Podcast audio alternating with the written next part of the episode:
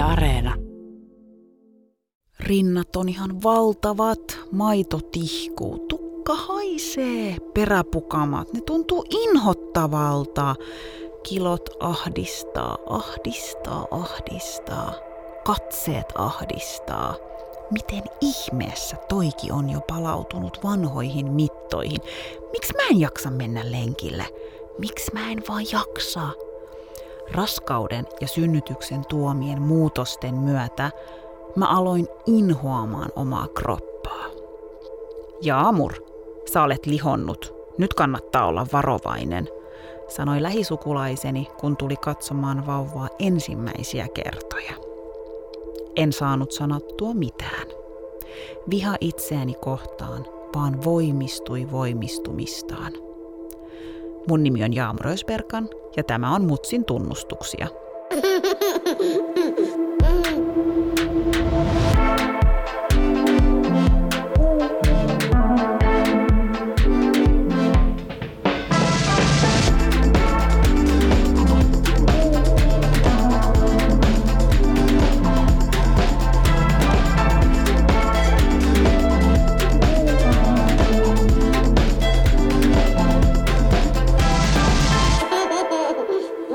Tervetuloa studioon taiteilija ja aktivisti ja tokan kierroksen töissä käyvä mutsi Merjam Trabelsi. Kiitos, kiitos. Ihana, että olet täällä. Kiva olla. Tänään kun mä istahdin junaan, niin mä rupesin tekemään ihan laskeskelee, että hetkinen, että milloin mä oon pessyt tämän mun tukan. Ja mä luulen, että mä pesin sen lauantaina. Mä yleensä siis koitan kyllä pestä tukan ennen näitä Helsinki-päiviä. Mä just mun ystävälle sanoin, että mähän niin kuin tällä hetkellä elän näitä Helsinki-päiviä varten. Tiedätkö, mä pääsen pois kotoota, pois siitä taaperoarjesta. Mä voin pestä tukan, mä voin laittautua. No en ehtinyt sitä tehdä, sitä tukanpesuuta. Sitä se elämä on taaperon kanssa. Merja, sulla on kaksi lasta. Kyllä. Nuorimmainen on semmoinen reilu yksi vuotta. Joo. Käyksä joka päivä suihkussa? en todellakaan. Kiitos. Joo, ei. Ei kyllä suihku, suihkussa käynti on niinku prioriteettilistalla pudonnut huomattavasti alemmasta. Eikö? Missä se on niinku? Uh, kyllä se ehkä siellä mä sanon vitosena, kutosena, tiedätkö, jos lähdetään ykkösestä alaspäin, niin kyllä se se aika matalalle menee. Hyvä, eli oletinkin, että en ole ainut, mutta aina, aina lohduttaa sitten, kun se tuodaan rehellisesti Kyllä. esiin. Merjam, tänään me puhutaan sun kanssa vanhemmuudesta, ulkonäöstä ja ulkonäköpaineista. Ja sulla on tosiaan kaksi lasta ja ikäero on jo heidän välillä jonkun verran. Vanhempi on yhdeksän vuotta ja nuorempi on tämmöinen reilu yksi, yksivuotias. Miten sä vertaisit sun suhtautumista omaan kehoon tämän kahden lapsen myötä? No silloin kun mä oon mun esikoisen saanut, niin mä oon ollut 20, 19-20, eli mä oon ollut huomattavasti nuorempi kuin mitä mä oon nyt 30 korvilla. Ja, tota, ja, ja onhan se muuttunut siis ihan valtavasti. Et silloin, silloin oli jotenkin kaiken kaikkien prosessien alussa niin, niin, niin kuin sen kehollisen ja kuosen äitiyden ja ihmisyyden kanssa ihan kokonaisuudessaan, mutta että, että on se niin kuin nykypäivänä armollisempi, on se niin kuin, ö, lempeämpi ja semmoinen jotenkin, ehkä mä sanoisin kuulostelevampi. Että mulle on niin kuin tässä vaiheessa jotenkin ollut tosi tärkeää, että mä niin kuin kuulostelen ihan, että mitä se mun keho mulle yrittää viestiä, koska näiden vuosien varrella, kun yhteiskunta yrittää meille tuutata kaiken näköistä keinotekosta viestiä siitä, että mitä meidän pitäisi ajatella meidän, meidän kehoista, niin, niin, niin onkin yrittänyt palauttaa itseensä siihen niin kuin sen oman kehon äärelle, eikä semmoisiin ulkoisiin asioihin. Ihana kuulla ja tuosta armollisuudesta. Siitä mä haluan kuulla tänään mm. niin kuin tosi paljon vielä enemmän.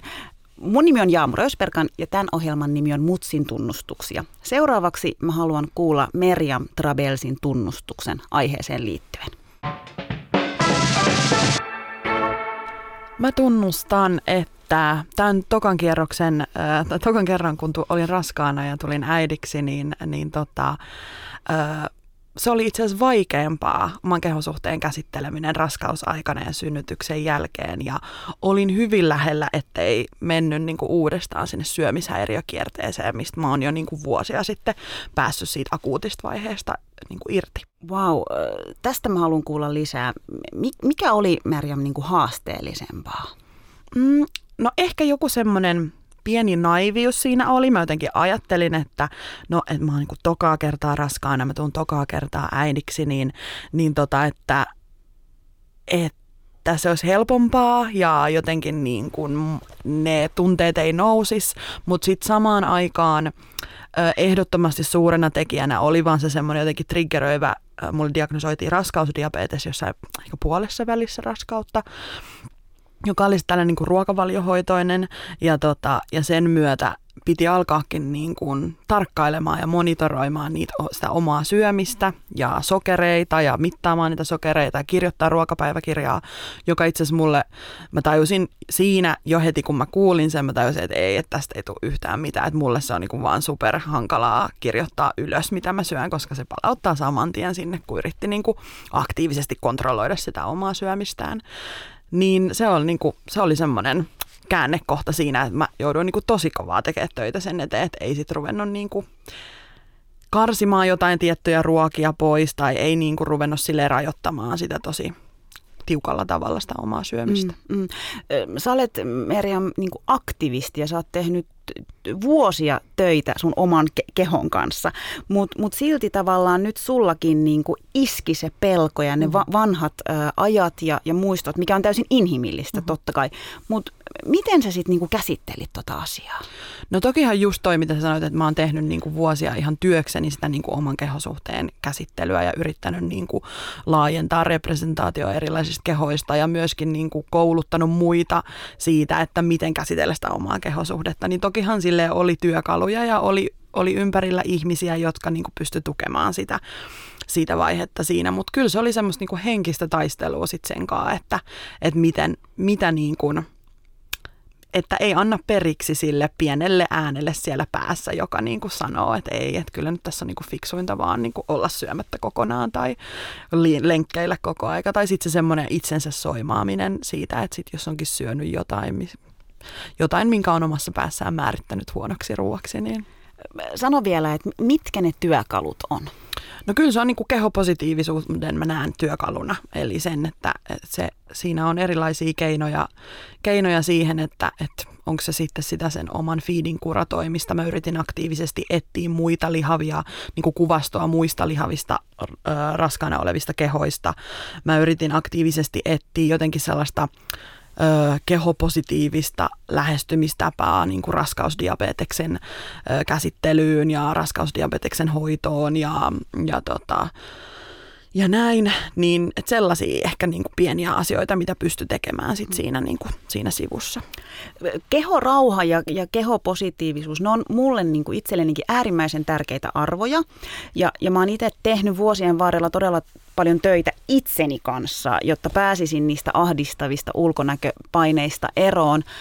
Mutta mun on pakko myöntää, että ö, kehon muuttuminen tämän mun esikoisen myötä, niin se on ollut mulle paha paikka. Ja mä oon ihan super niin kuin, pettynyt itteeni ihan tosi monessa asiassa. Mä oon ensinnäkin pettynyt niin kuin mun omaan kehoon, mutta ehkä ennen kaikkea mä oon pettynyt siihen, että miten mä ajattelen näin negatiivisesti mun, mun kehosta.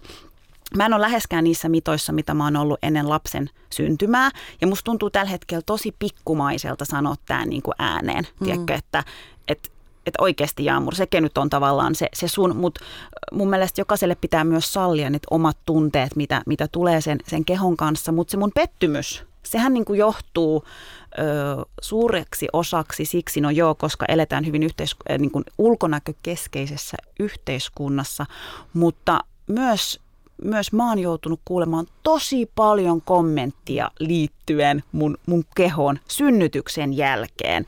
Saksa Merjam kiinni näistä tunteista? Ja onko sä tuntenut tällä tavalla? Hmm, on kyllä. Ja kyllähän niin täytyy sanoa, että pettymys oli valtava, kun mä tajusin, että mä niin suoraan hyppäsin sinne syövereihin, sinne negaation kierteeseen ja häpeän kierteeseen, vaikka niin itse oma työ keskittyy siihen niin kuin kehosuhteeseen, että oli se kyllä, oli se silleen aika semmoinen wake up call siitä, että miten pinttyneesti ne on ne niin kuin yhteiskunnan arvot vielä siellä, siellä päässä, vaikka kuinka tekee päivittäin töitä asian kanssa. Mutta sitten kyllähän ne vaikuttaa sitten ne ihan sellaiset arkipäiväiset kommentit, kommentit ja sellaiset niin kuin, ehkä myös piiloviestit, mitä tulee raskaana olevista kehoista tai sitten just synnyttäneistä kehoista. Että kyllä niin kuin ensimmäinen negatiivinen kommentti, minkä mä sain, oli, oli kun mä olin raskaana, olin uimassa, uimassa uimahallissa ja joku kysyi, että niin, että millä viikoilla sä oot, ja sitten mä kerroin, millä viikoilla mä oon, ja sitten se katsoi pitkään päästä varpaiseen, se oli vaan, että aijaa vasta. Joo. Mä olin vaan, juu, juu, mm. niinpä. Mitä tulee tuohon kehojen kommentoitiin, mun äiti kehotti mua jatkuvasti synnytyksen jälkeen käyttämään tukivyötä. Milloin se kutsui sitä tukivyöksi, milloin se oli silleen, että nyt, nyt laitat jonkun liinan niin tuohon sun mahan ympärille, että se maha ei, niin kuin, se, se ei sitten niin enää roiku. Mm. Ja äiti, mä en syyllistä sua mistään. Mä, mä ymmärrän, että sä teit sen just sen takia, koska hän on saanut sen samalla, häntä on ihan samalla tavalla kannustettu siihen, että se, se mutta se tukivyöhommahan niin on nyt mun mielestä niin tänä päivänä, jotenkin mä näen koko ajan jossain mainoksia, sitä tämmöinen tukivyö sitten sy, synnytyksen jälkeen.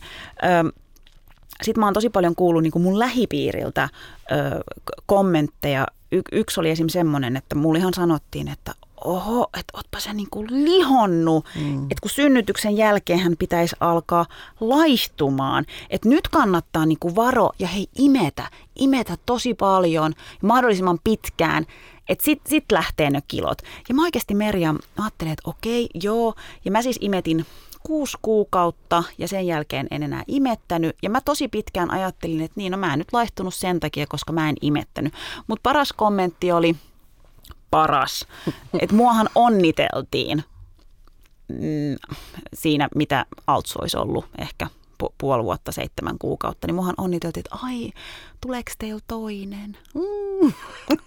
mä olin silleen, että mä oon puskenut ihmisen ulos mun vaginasta. Kyllä. Ja yhtäkkiä kaikki pyörii, kaikki niin kuin se huomio pyörii sen mun, niiden mun raskauskilojen ympärillä niin kuin, mitä ihmettä? Joo, kyllä, ja mä samaistun tuohon tosi paljon. Ja, siis se, ja niin kuin musta hulvattavinta on, että se myös tulee niin kuin terveydenhoidon henkilökunnalta neuvolaan, kun menin ö, ensimmäistä kertaa synnytyksen jälkeen, niin siellä oli, että no, että mikä, niin kuin, että ootko ajatellut nyt sitten laihtua, ja että, että miten sä ajattelit tästä näistä kiloista, ja että kun nyt kun, sit, kun oli tämä raskausdiabetes, niin sitten niin kuin tietenkin on erityisen tärkeää, että että tota, saa syö terveellisesti ja, ja niin kuin kilot karisee ja, ja näin päin pois. Ja sitten ja myös niin kuin se, että, että, että musta ehkä vaikeinta noissa kommenteissa on se, että ne usein tulee tosi semmoisesta hyvästä paikasta, eli että tarkoitetaan tosi hyvää ja o- ollaan niin kuin aidosti huolissaan tai kommentteja, mitä omilta äideiltään kuulee, niin, niin niihin on niin kuin vaikea tarttua ja sitten musta tuntuu, että ne niin kuin vaan suhahtaa tuosta niin kuin ohi ja sitten vasta jälkikäteen tajuaa, että, että ei hitto, että, että okei, että toi ei nyt kyllä ollut ok, mitä toi heitti toi naapurin Tiina.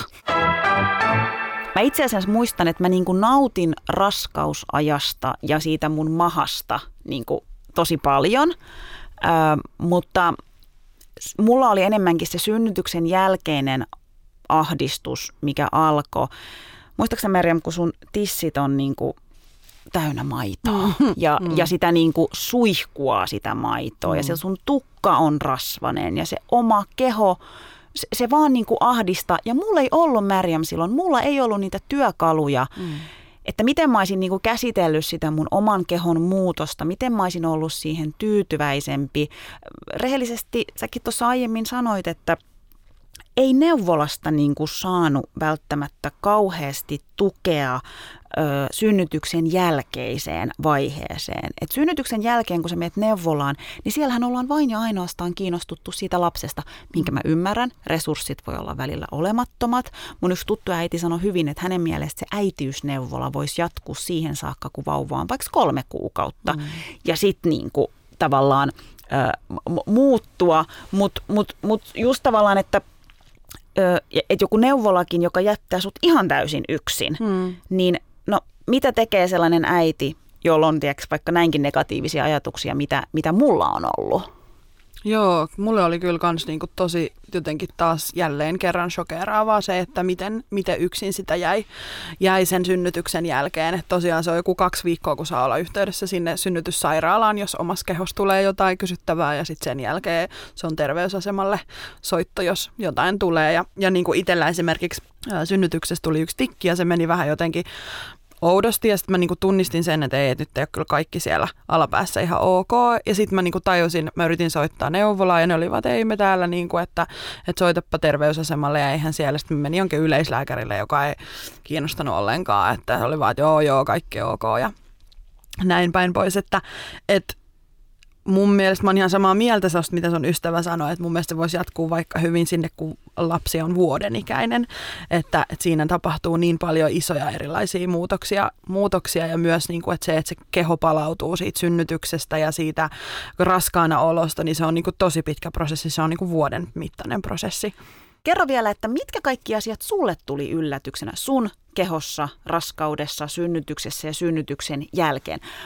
Mä olin itse esim. tosi paljon yllättynyt siitä, miten pitkään joku verenvuoto voi kestää synnytyksen jälkeen, tai että kuinka pitkään sun pitääkään pitää sitä lasta sun ihokontaktissa. Mä halusin syödä mun hampurilaisen. Mä olin silleen, että ottakaa tää pois. Mm. Jep. Ö, en en, en niin tiedostanut sitä, että okei, tä, tästä se nyt niin alkaa, mutta kaikki se niin rintojen niin kasvaminen, se maidon nousu, hormonit, peräpukamat, mm Joo, ja mulle, mulle ehkä niin kuin isoin shokki oli se, että näin niin kuin muistan ens, esikoisen synnytyksen jälkeen jälkisupistuksista, ne oli todella että muistan, että jotain sellaista oli muutaman päivän ajan, mutta mulla oli melkein kaksi viikkoa, tai mikä on niin kuin tyypillistä, että tokan synnytyksen jälkeen niin kuin jälkisupistukset on paljon intensiivisempia. Niin, Kiitos, niin. että sä kerrot sen tässä, koska Jep, kyllä. ei ole kukaan totakaan ei. sitten sanonut. Joo, mäkään en tiennyt, mutta tuli yllätyksenä se, että mä olin siis ihan järkyttävissä kivuissa ja supistuskivuissa kaksi viikkoa vielä niin kuin synnytyksen jälkeen niin, että mä jouduin päivittäin ottaa siis täysmittaiset annokset särkylääkkeitä eikä tuntui, että ei niistä ollut mitään apua. Ja nimenomaan silloin, kun imettää, eli kun sitten tietenkin kun se vauva imee sitä tissiä, niin se käynnistää sen supistuksen, että ne tyhjenee kaikki paikat sieltä, sieltä se kohto, mutta se oli niin kuin, se oli tosi, niin sellaista ehkä niin kuin järkyttävää kipua, että, että siinä niin kuin oli ihan silleen, että, että mä en tiedä kestänkö mä tätä, että tämä ei ole niin kuin ok, että mun täytyy käydä tällaista läpi. Ja sitten yrittää jotenkin nauttia siitä imetyksestä. Mm, mm. ja sitten sun nännit on aivan, niin kuin, aivan verillä ja niin, kuin niin kipeät, että huh, huh, huh, ei kyllä siis imettäminen ei, se on mulle ollut aina super vaikea ja tota, ja niin kuin se on raskas, rankka prosessi, koska siihenkin liittyy niin paljon sellaista niin kuin ihmeellistä kuvastoa. Mä ymmärrän, että se on äärettömän tärkeää. Ymmärrän ne kaikki positiiviset ää, asiat, mitä si, se, mikä se tuo mukanaan, mutta, tota, mutta on se kyllä, ei se helppoa tosi hyvä, että sä nostit ton imetysasian, koska ihan täysin samoilla fiiliksillä. Mua mua ällötti. Mm. Siis ihan niin kuin mä sanon nyt, mua niin kuin ällötti. Mä, se, se ei vaan niin kuin, mä en, mä en vaan, en tiedä tuunko joskus jonain päivänä ehkä tykkäämään jonkun toisen lapsen kanssa jonain mm. päivänä kaukaisuudessa. Mutta tota, miten, miten käsitellä noita? Koska jotenkin tuosta imetyksestäkin tehdään tosi iso juttu. Mm. Se on sen äh, niin kuin vanhemman ja, ja lapsen yhteinen side ja se on niin tärkeää. Ja... Mutta sitten samanaikaisesti se tuota, toitotetaan niin kuin alusta asti sitä, että se on niin tärkeää ja siinä on kaikki nämä terveyshyödyt ja bla bla bla. Mutta mitä Mut jos se ällöttää? Joo ja sä et saa mitään tukea siihen. Ei se, mä niin kuin synnytysneuvolassa taas kerran tai ekan kerran mulla oli tosi, tosi raskas kokemus siitä, että, että mä koin, että mä en saanut niin kuin esikoisenkaan ollenkaan tukea siihen imetykseen. En mä osannut itse niin yhtään valmistautua, että mitä mä olisin voinut tehdä etukäteen, että, että se imetys olisi sujunut jotenkin paremmin ja siinä oli paljon painon heilumista ja kaikkea, kaikkea niin kuin ihan sellaista, että joutui niin kuin pelkäämään sen lapsen, lapsen puo, esikoisen puolesta silloin – ja sitten mä tällä kertaa ajattelin, että no nyt mä valmistaudun hyvin ja nyt mä niinku tällä kertaa tämä imetys sujuu ja mä saan tämän toimimaan ja mä pystyn tähän, ja jos mä vaan valmistaudun henkisesti ja fyysisesti ja tiedätkö, mä, mä oon raskaana, 9, mitä mä olin, kahdeksan ja puoli kuukautta raskaana, niin vielä pumpannut tissejä jo, tiedätkö, niin, että saanut ne ensimaidot siellä liikkeelle ja kaikkea. Yritin tehdä kaikkeni, että se onnistuisi ja sitten siinä niin kuin taas kerran, että mulla vaan nousee se maito tosi hitaasti ja bla bla bla. Se on hankalaa ja se sattuu ihan vitu helposti ja mä en niin kuin, tiedä, mä en, mä en, en ei ole niin, ei ole niin tota, tai että, että sit jossain vaiheessa mä jouduin vaan niin kuin myöntämään sen, että mä en, mä en ensinnäkään mulla oli vaikea olla niin kiinni myöskin siinä lapsessa niin, että se oli pelkästään mun vastuulla se Ahdist. syöminen. Ja se on, se on tosi ahdistavaa. Se on tosi ahdistavaa. Se, se lapsi tulee niinku tosi iholle mm. ja sitten kaikki jotenkin, että et, niinku, mä, mä, muistan, että et kun meidänkin lapsi niinku itki, niin sitten mun äiti sanoi, no niin, ota se syliin, ota se syliin. Mä oon silleen, että kun en mä halua, mä en, mä en halua Joo. koko ajan pitää niinku sitä Joo. sylissä.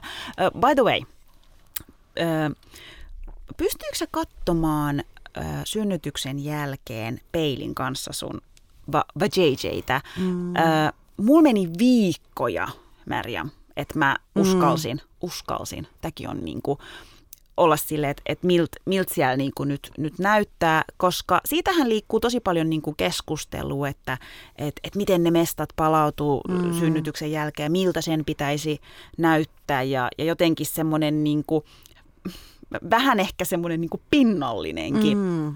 Ö, läppä heitetään, että no pyysitkö useamman tikin? No en helvetti pyytänyt Hei, apua, mitään.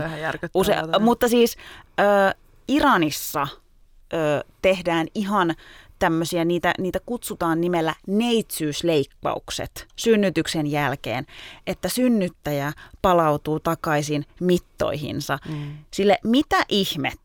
Mm, jep. Joo, eikö, Olitko... eikö se ole täällä länsimaissa ollut niin husband stitch? E, joo. Uh, joo, niin on. Totta. Toi oli se termi. Mutta siis, olitko kiinnostunut sun JJstä siis synnytyksen jälkeen?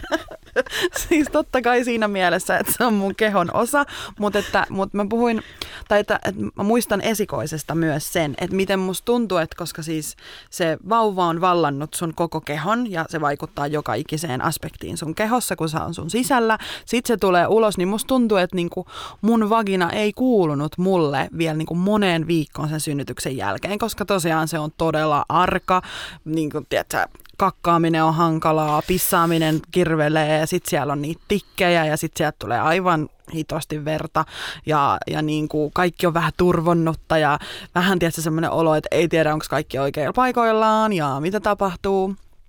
Että tota, en kyllä varmaan ensimmäiseen kahteen viikkoon niin katellut katellut sinne. Muistan vaan sitten jossain vaiheessa, kun uskaltautui silleen kokeilemaan sormilla, vähän testailemaan, että miltä siellä tuntuu, niin, tota, niin sitten mä muistan, että mulla tuli se, että hei, että tämä ei tunnu kyllä niinku tutulta. Mm. Ja sitten sit tuli se niinku ajatus siitä, että sitten mä muistan, että mä tota, ö, puolisolle sitten sanoin, että hei, voiko se katsoa, että, tota, että musta tuntuu, että täällä ei ole kaikki ok, että mikä tämä on. Ja sitten se oli se, vaikutti, että se tikki oli laitettu vähän vähän hassusti ja sitten se kiristi semmoista yhtä iho, ihopoimua siellä, mikä oli tosi inhottavaa myös.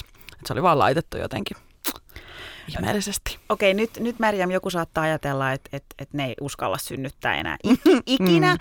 Ö, miten me nyt sitten rohkaistaan jengi, että et, et, ei tämä ei tää nyt niin paha. Tai toisaalta mä mietin, että tarvitseeko, koska mä itse oikeasti oisin kaivannut niitä rehellisiä mm. puheita. Mm. Ö, tiedäksä, ehkä muistat sun en, esikoisen kanssa, ne jotka, en tiedä oliko sun lähipiirissä kuinka paljon synnyttäjiä, mutta mä huomasin, mun lähipiirissä oli ö, jotenkin vuosi 2000... Ö, 20, koko Suomi synnytti. Kyllä, minä niin, mukaan lukien. Joo, niin, tämä just. niin, niin, tota, niin mä muistan, että kaikki oli semmoinen jännä ilme, kun mä kysyin, että no miten se synnytys ja miten sen jälkeen. Just tommonen, tavallaan mm. niin kuin tiedäks, siellä on paljon mitä voisi sanoa, mutta enpä kerro ja koe ei, älkää tehkö sitä. Mm. Mä en mm. tarkoita tätä nyt sulle. Mutta siis niin kuin, että olkaa rehellisiä. Sä sanoit just, että toisen lapsen kanssa ne jälkisupistukset voi olla paljon pahempi. Kiitos, että sä kerroit mm. tämän. Ö, niin en mä tiedä, rohkaistaanko me jengiä vai ollaanko me silleen vaan, että tehkää mitä teette. Niin, siis jep. Kyllä mä uskon, että ihmisen jotenkin niin kuin halu lisääntyä on, on niin voimakas, että vaikka se kuulisi nämä faktatiedot ja pystyisi niin kuin, tiedätkö, tekemään sen. Tai niin kuin, että kyllä mä ainakin itse toivon, että mä olisin voinut voinut tehdä sen sellaisen rehellisen arvion just niin kuin tällaisten oikeiden kokemusten perusteella.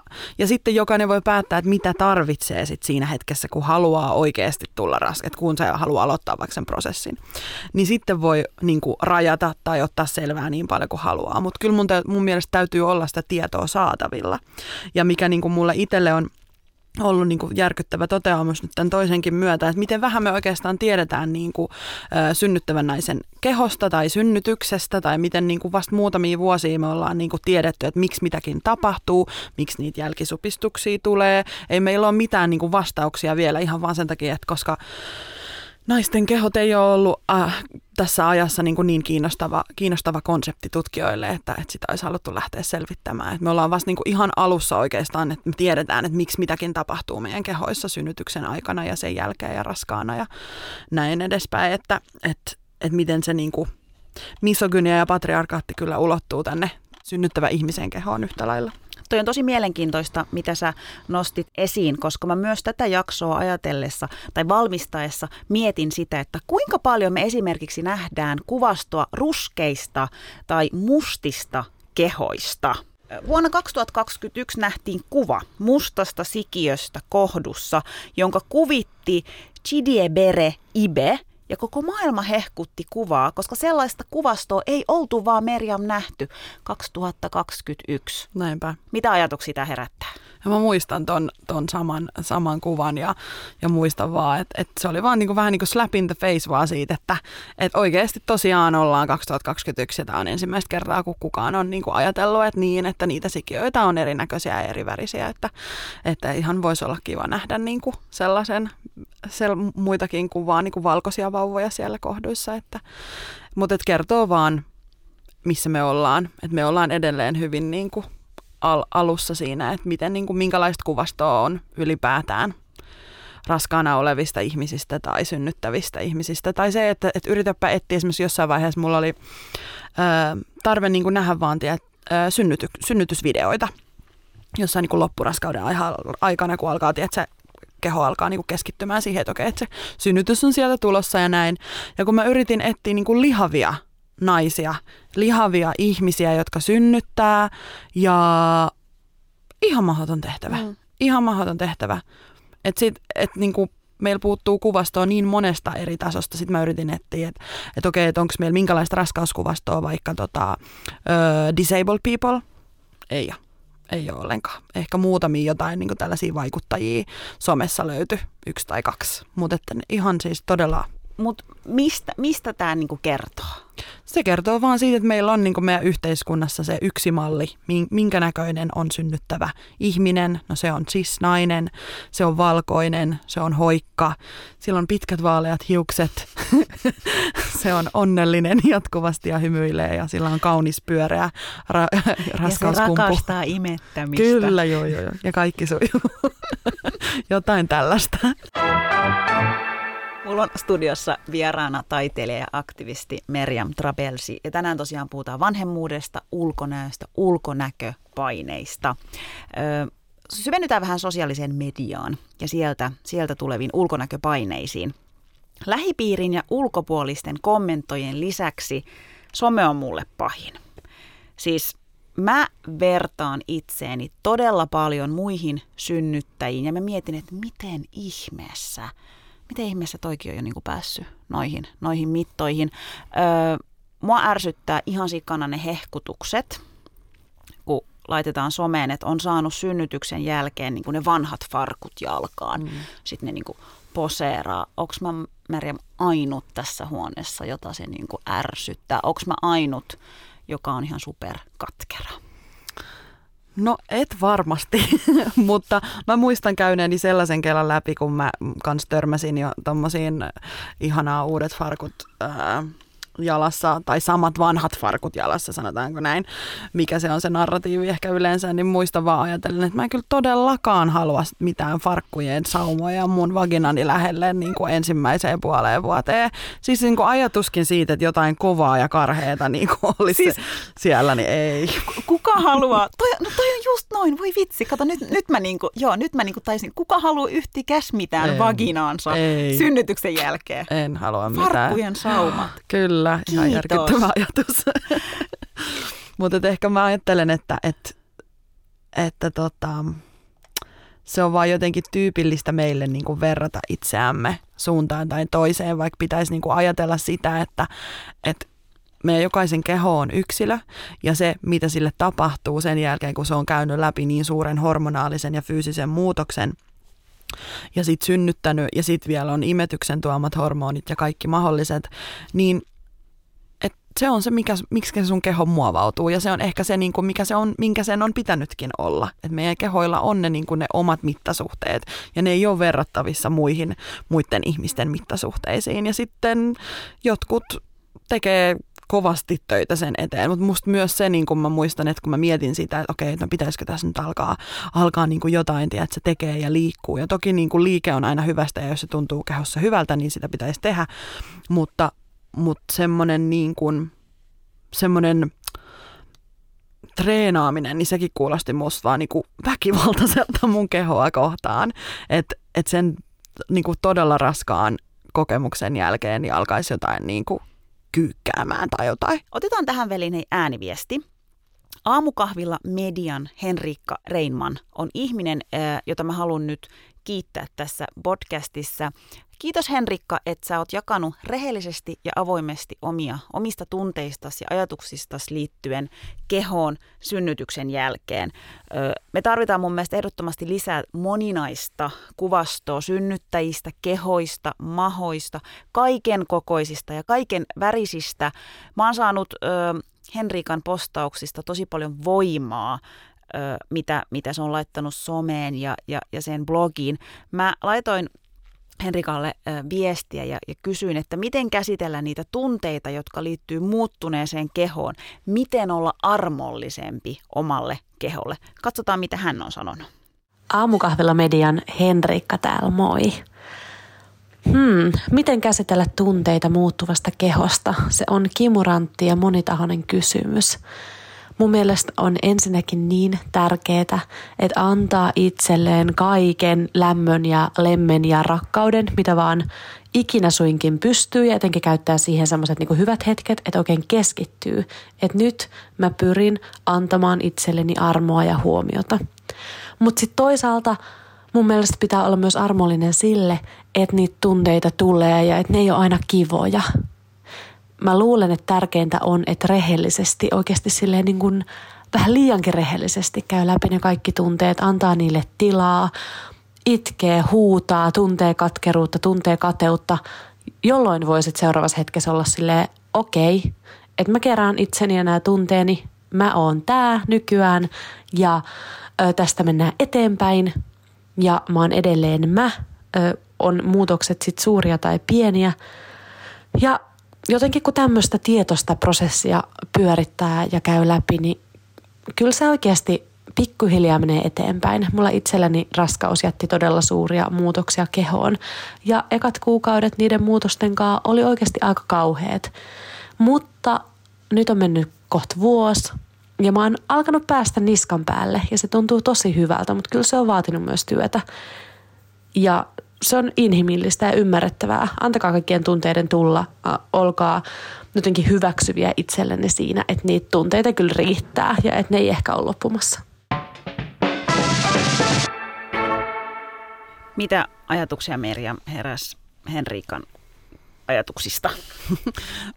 Mä oon ihan samaa mieltä, että mun mielestä se on niinku tärkeä työkalu on niin kuin vaan istua niiden tunteiden kanssa ja hyväksyä, että nämä on nyt osa mua ja nämä tulee ja, ja tota, ää, tästä päästään eteenpäin pikkuhiljaa, mutta vain käsittelemällä niitä tunteita ja mm. tuntemalla ne tunteet. Että usein me yritetään myös ensiksi käsitellä ne tunteet ennen kuin me halutaan tuntea ne tunteet, niin myös se, että vaan sallii, sallii itsensä tuntea sä tuossa aiemmin jotenkin sanoit mun mielestä hyvin sen, miten, miten meidän yhteiskunnassa nousee aina tammikuussa esille. Nähdään mainoksissa kaikki salien aleet ja nyt reenaamaan ja sitten on näitä jukurtteja, mitkä polttaa rasvaa enemmän ja en tiedä niin. mi- mitä lie. Ö, miten me voitaisiin suojautua kaikelta laihdutuspuhelta, koska sitä vaan niin kuin tulee ihan joka suunnalta. Niin miten me voitaisiin niin kuin suojata itsemme sellaiselta? No ei me voida. Et se on se surullinen totuus, että et muutenhan meidän pitäisi muuttaakin keskelle metsää ja me kaikesta yhteiskunnasta niin kuin jäädä ulkopuolelle. Että et ehkä mitä mä niin itse olen pyrkinyt tekemään – yhdeksänvuotiaan kanssa niin kuin läpi sen elämän on sille käydä niitä keskusteluja, keskusteluja. Mä kommentoin tosi kovaäänisesti jotain niin kuin suurin pudottajakilpailu televisio-ohjelmaa, niin kommentoin, että onpa tyhmä ja tämä niin kuin tosi eriarvoista ja, ja yritän niin kuin käydä ääneen niitä keskusteluja myös puolison kanssa, että, että käy niitä että semmoisia keskusteluja, mitkä tuntuu, että okei, että ehkä tästä pitäisi keskustella jotenkin kahden kesken sen puolison kanssa, mutta, mutta sitten mä pyrinkin käymään niitä keskusteluja silleen, että se lapsi on siinä läsnä, niin sitten se siinä niin kuin sivukorvalla tietenkin kuulee ja kuuntelee. Ja nyt sitten on alkanut huomaamaan, että yhdeksänvuotias sit osaa jo silleen kysyä meiltä, että no miksi sä sanoit noin ja mi- mikä tässä niin kuin on sitten huonoa. Ja, tai että jos tulee joku Nutritet mainos, niin mä saatan tuhahtaa, että ah, onpa turhaa. Ja niin kuin, että näyttää vähän sitä, että, että sitä kaikkea ei tarvi ottaa sieltä esimerkiksi vaikka televisiosta ihan suoraan sellaisena kuin se tulee. Että voi kyseenalaistaa ja voi, voi miettiä uudestaan, uudestaan niitä tapoja. Ja, ja sitten yksi tapa on se, että myöskään ei kommentoi sitä omaa kehoa. Se on ollut mulle tosi, tosi iso prosessi, että, että mä en kommentoi omaa kehoa, niin mun lasten kuulen. En, en, en juuri niin kuin sillä lailla, no positiivisesti saatan kommentoida ja saadaan olla että okei, että mä näytän tosi kivalta tai, tai että mulla on hyvä fiilis itsestä tänään, mutta mut myös niin kuin mä oon jotenkin pyrkinyt jättämään myös senkin, että, että vaan niin kuin en kommentoi omaa kehoani toi oli mun mielestä tosi hyvä, mitä, mitä sä nostit. Sä olet, Merjam, radikaalin itserakkauden lähettiläs. Millä tavoin sitä omaa suhdetta omaan kehoon voisi rakentaa niin kuin lempeämpään, lempeämpään ja armollisempaan suuntaan? Kyllä mä ajattelen, että se kaikki lähtee jotenkin siitä omasta prosessoinnista ja siitä, mitä tota, Henriikka? Joo. Henriikkakin sanoi, että niiden tunteiden kanssa, niin kuin, tunteiden tuntemisen kautta et myöskin liittyen siihen omaan kehoon. Ja sitten ehkä sen oman historian kartottamista ja niiden omien niin kuin, asenteiden tunnistamista sitä, että okei, että miksi, äh, jos tuolla on joku lihava tyyppi, joka käyttää crop toppia tai muuta, että mik, mitä tunteita se musta herättää, miksi se herättää näitä tunteita. Ja jotenkin sitten myös sen niin kuin, ja mu, niin, mulle ehkä niin yksi tärkeimmistä työkaluista on ollut se, että mä oon niin sitä omaa somefiidiäni kuratoinut, kuratoinut silleen, että mä niin kuin, pidän huolen, että siellä on erinäköisiä ihmisiä erilaisista intersektioista. Että siellä on myös mun näköisiä ihmisiä, jotka tulee mun intersektioista, mutta myös, että siellä on mahdollis- mahdollisimman moninaisesti erinäköisiä ihmisiä niin, että sitten myös se koska se, niin kuin, se, mitä me heijastetaan meidän kehosuhdetta, niin me ei heijasteta sitä vaan meidän omaan itseemme, vaan me myös heijastetaan sitä muihin. Niin silloin pystyy tekemään sellaista tuplatyötä. Öm, ja ihan vaan musta tuntuu, että sellainen niin kuin rehellinen keskustelu ystävien kanssa on tosi tärkeää niistä erilaisista tunteista, mitä nousee. Että sen jälkeen, kun on pystynyt tunnistamaan niitä tunteita ja ajatuksia, mitä nousee, että sitten on joku, jonka kaa peilataan ja purkaa niitä. Että oli se sitten puoliso tai ystävät, että pystyy rehellisesti juttelemaan niistä asioista.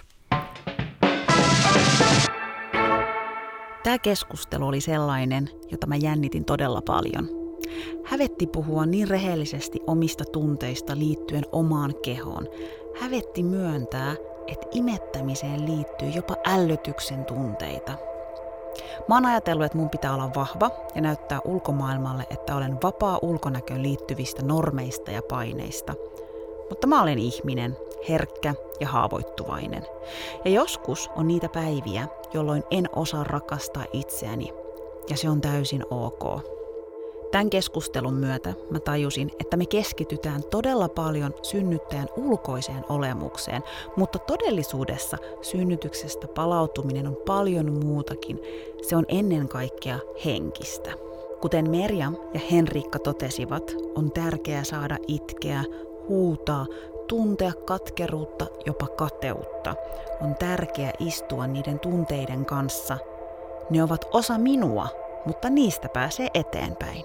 Pikkuhiljaa, pienin askelin. Se vaatii työtä, mutta älä luovuta. Aina tulee parempia päiviä.